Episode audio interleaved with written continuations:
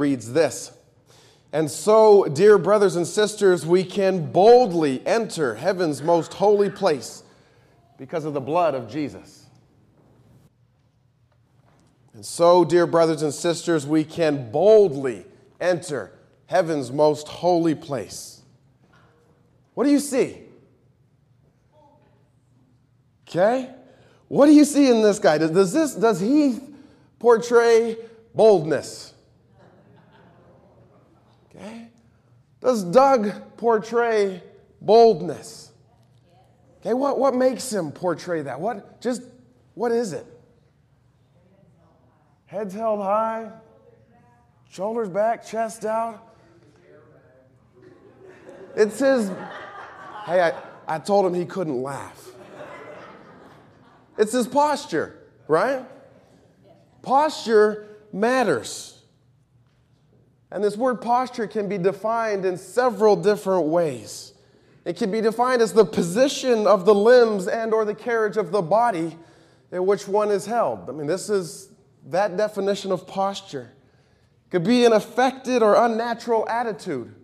It could be a mental or spiritual attitude. Posture could also be one's image or policy as perceived by the public. And it's that last definition that I want to hone in on this morning one's image or policy as perceived by the public. Now, the words as perceived are key in that. Because maybe, maybe I saw Melody walk in today with her posture, and maybe I thought, okay, Melody's grown. And her posture made me perceive that, and, and we know that my perception then becomes my reality. So whether or not Melody is a grumpy, for me, she's grumpy because her posture has told me that. Don't be grumpy. What is the church's posture? Now, I realize this question could take us a thousand different directions. We could, we could talk about the posture of this issue or that issue. But what, what is our posture? Now, this, this question stems out of uh, numerous uh, national and international events recently, and it also stems out of some research that was done in 2007. I've mentioned this research before. It was done by the Barna Group. And they researched what people outside the church perceived of those inside the church. They researched what people saw of the church's posture.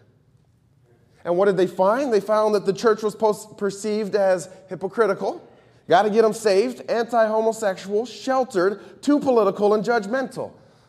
That's what people saw in the church's posture in 2007. It was not all great. What has much changed? The posture of people in the Bible didn't always come across as perfect either. In just a few short verses in the beginning of the story of Samuel, we see several different postures. Why don't you grab your Bibles, open them to 1 Samuel chapter 1. I'm going to ask God's blessing on our time in the Word this morning. Let's pray. God, I thank you for a chance to open up your Word. Thank you for a chance to just dive deeply and, and to look and see what people in the Bible's posture was and to be challenged to look and see what our posture is. I pray you'll open our eyes, Lord, to see what you want us to see. I pray you'll open our ears to allow us to hear what you want us to hear. I ask, Lord, that you would speak through me this morning. I ask it in Jesus' name. Amen. Posture matters. We're going to look first at the posture of Elkanah. He was the husband, married to two wives, one who bore him children and the other who did not. 1 Samuel chapter 1, verse 4 and 5. On the days Elkanah presented his sacrifice, he would give portions of the meat to Peninnah and each of her children. And though he loved Hannah, he would give her only one choice portion because the Lord had given her no children. we can learn a lot about Elkanah's posture from those two verses. We can learn that he carried himself in a way that he had always been outwardly taught. We can learn that it was this Jewish custom passed on from his father and the father before him and the father before him to go to a place of worship as a family. In this case, they went to Shiloh. Other times, the families would go twice a year, three times a year at times. And the fact is, we see Elkanah going and offering sacrifices. It shows us that at least he learned the outward rituals or traditions well enough to carry them on with his family. That was part of his posture. And we also see in his posture that there's some unseen components or some lesser seen components of the ritual. In verse 5, it says that Elkanah gave Hannah, the wife who had no children, only one choice portion. Some of your translations may read slightly different. That's because the Hebrew is unclear exactly what is meant in that verse. Some commentators will say that the, the emphasis really is on the choice meat word.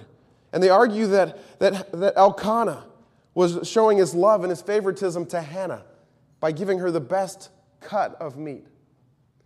Other, other commentators will, will emphasize the fact that uh, he only gave her one piece as compared to the many pieces he gave his other wife and her kids. Now, either way we could look at it, it would be correct. Whichever way you choose to look, Elkanah's posture was one of ritual, it was one of tradition. Though he may not have meant any harm by it, his posture of ritual, of, of doing things the way he had always done them, it hurt Hannah. It said to her, Something's lacking in you, something's missing. So his posture, though not intentional, led to pain in Hannah. You see that in the second half of verse 7, she was drawn to tears and not eating. And then in verse 8, Elkanah has a fantastic response to her tears. He says this Why are you crying, Hannah? Elkanah would ask. Why aren't you eating? Why are you downhearted just because you have no children? You have me. Isn't that better than having 10 sons? I, I love this response because it too could be taken in several different ways. And it could be taken as, a, as kind of a, a playful, uh, a playful phrase from Elkanah to kind of lighten the mood. Come on, baby. You don't need sons. You got me. That's one way it could have been taken. Okay? It also could have been taken that he was genuinely trying to comfort her, emphasizing his love for her. Sweet Hannah, why do you need 10 sons? I love you more than they ever could. Don't grieve, dear one. Either way, we look at it. Elkanah's posture is still one of ritual, routine, tradition, and it affects Hannah. What is the church's posture? I wonder, I'm just wondering out loud, if the Big C church, the church universal, ever comes across to people as more concerned about their ritual, more concerned about their traditions, more concerned about this is the way it's always been done than they are of how that ritual affects other people. Let me say that again. I wonder if the Big C church ever comes across as more concerned about their ritual, their tradition, than the effect it has on those around them. I wonder if First Church has ever done anything, said anything that, you know, because that's the way we've always done it, that may have hurt somebody. Do we have a posture that articulates tradition at all costs? I'm just wondering. Posture number two. Let's look at Peninnah's posture. Peninnah is the other wife. She is the fruitful one, the one that keeps bearing children. We'll start in the same verse, 1 Samuel chapter 1, verse 4, and we'll read through verse 7. On the days Elkanah presented his sacrifice, he would give portions of the meat to Peninnah and each of her children. And though he loved Hannah, he would give her only one choice portion because the Lord had given her no children. So Peninnah would taunt Hannah and make fun of her because the Lord had kept her from having children. Year after year, it was the same. Peninnah would taunt Hannah as they went to the tabernacle, and each time Hannah would be reduced to tears and would not even eat. It's pretty obvious that Peninnah's posture is not one that we should emulate, right? In my translation says she would taunt and make fun of Hannah. Some of your translations read she would provoke with the intention of irritating. She would torment endlessly. She would make Hannah fret or tremble. she would provoke severely. and this wasn't just a one time event. This verse says Peninnah would regularly treat Hannah this way. Verse 7 says it would happen year after year. Now, did Peninnah know her posture was bad? Sure appears like it. It appears her intention was to bring Hannah to tears. It looks like it was clear that Peninnah was purposeful in telling Hannah something along these lines I have something that you don't. Kids in this case. I have something that you don't, and that makes me of more value. That makes me of more worth. I wonder, and again, simply wondering, if there are ever anything that the Big C Church, the Church Universal, does that would come across like that. Is there ever any times that we would come across as screaming at, taunting, tormenting, making fun of others? are there ever any times where we could come across as saying, We have something you don't? And that makes us of more worth. We've seen the silent, perhaps unintentional posture of tradition, custom, ritual in Elkanah. We've now seen a vocal, in your face posture of, of verbal abuse and exclusion from Peninnah. And now, posture number three. We look at Eli, the priest's posture. I would hope that as a priest, the spiritual leader of the temple, we would finally find a copyable posture. So let's start in verse 9. Once, after a sacrificial meal at Shiloh, Hannah got up and went to pray. Eli the priest was sitting at his customary place beside the entrance of the tabernacle.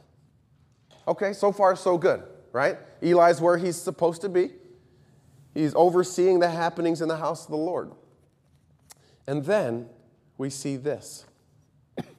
Verse 12. As she was praying to the Lord, Eli watched her. Excuse me. As he was praying to the Lord, Eli watched her. Now, seeing her lips move but hearing no sound, he thought she had been drinking. Must you come in here drunk? He said. Throw away your wine. It's as if he said, Now, wait a minute, young lady. You cannot come in here in that state. We cannot have your type in here. This is a holy place. Do you not realize the, the sanctity of the house of the Lord? Do not desecrate that. What are you thinking coming in like that? Now, much like Elkanah, the husband, I'm not sure that Eli's posture, how he could have been perceived, was intentional. The house of the Lord was a holy place, with God Himself setting up all sorts of regulations and guidelines for how to worship. Eli was simply trying to protect what he had been called to protect. He was trying to defend God's place. But in doing so, his posture could very well have been saying, don't come in here unless you have it all figured out. Don't come in here unless you're, you know, at least striving to figure it out. Some of your other translations have Eli asking Hannah a pointed question How long will you go on being drunk? It's as if he was saying, Seriously, God doesn't want you in that state. Will you never learn? You are nothing but an ongoing loser stuck in the cycle of worthless drunkenness. Be gone from here. Where was Eli's pastoral heart? Where was his shepherding disposition? Or, or was that just secondary to keeping the temple holy? He didn't even ask Hannah what was troubling her. He took no time to discern what brought her to the house of the Lord that day. I wonder if there are ever times we as a Big C church, ever times the church universal come across as that. Wonder if we've ever taken the posture of we must protect this house. This is a holy place, a place of worship. We must do all we can to keep it as such. I wonder if there's ever been any times the church has judged before it has heard someone's story. I wonder if there's ever been any times we have accused before we have asked. I wonder if our posture has ever hinted that, you know, God wouldn't want you in here until you have it all figured out. Maybe as First Church, we've never said that. Maybe we've never even thought that, but has our posture ever demonstrated that? The other character in the story is Hannah. She is the one who gets one portion of meat, choice meat though it is. She is the one who gets verbally assaulted by the other wife. Hannah is the one who is accused of drunken addictions that affect her ability to come before God. What is her posture? Heath, Doug, come back up here.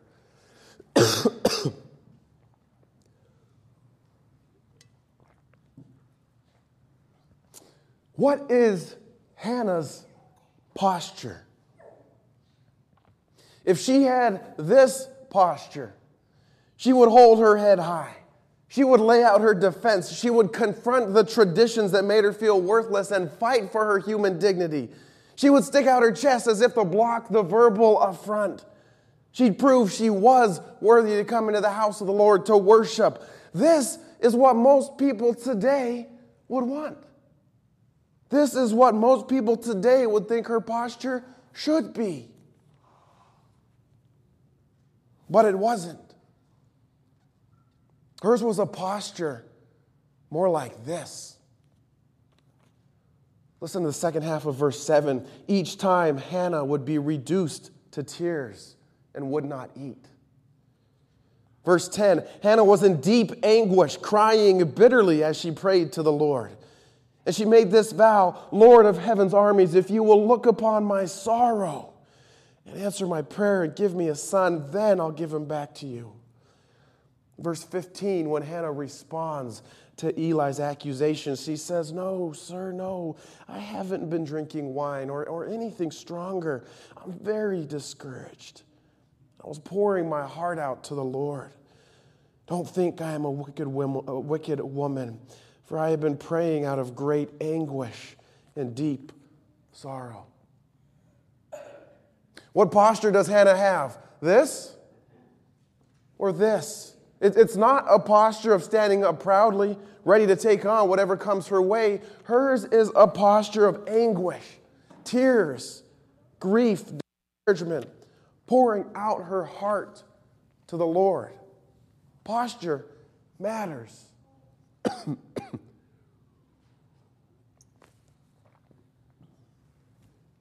Is this a posture that the world would see as strong?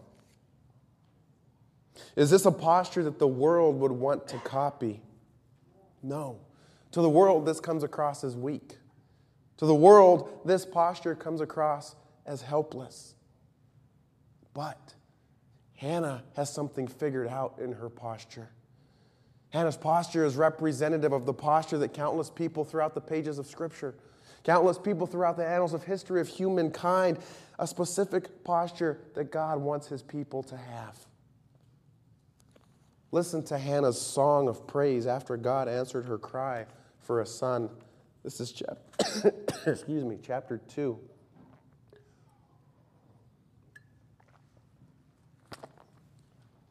Then Hannah prayed, My heart rejoices in the Lord. The Lord has made me strong. Now I have an answer for my enemies. I rejoice because you rescued me. No one is holy like the Lord. There is no one besides you. There is no rock like our God. Stop acting so proud and haughty. Don't speak with such arrogance, for the Lord is a God who knows what you have done. He will judge your actions. The bow of the mighty is now broken.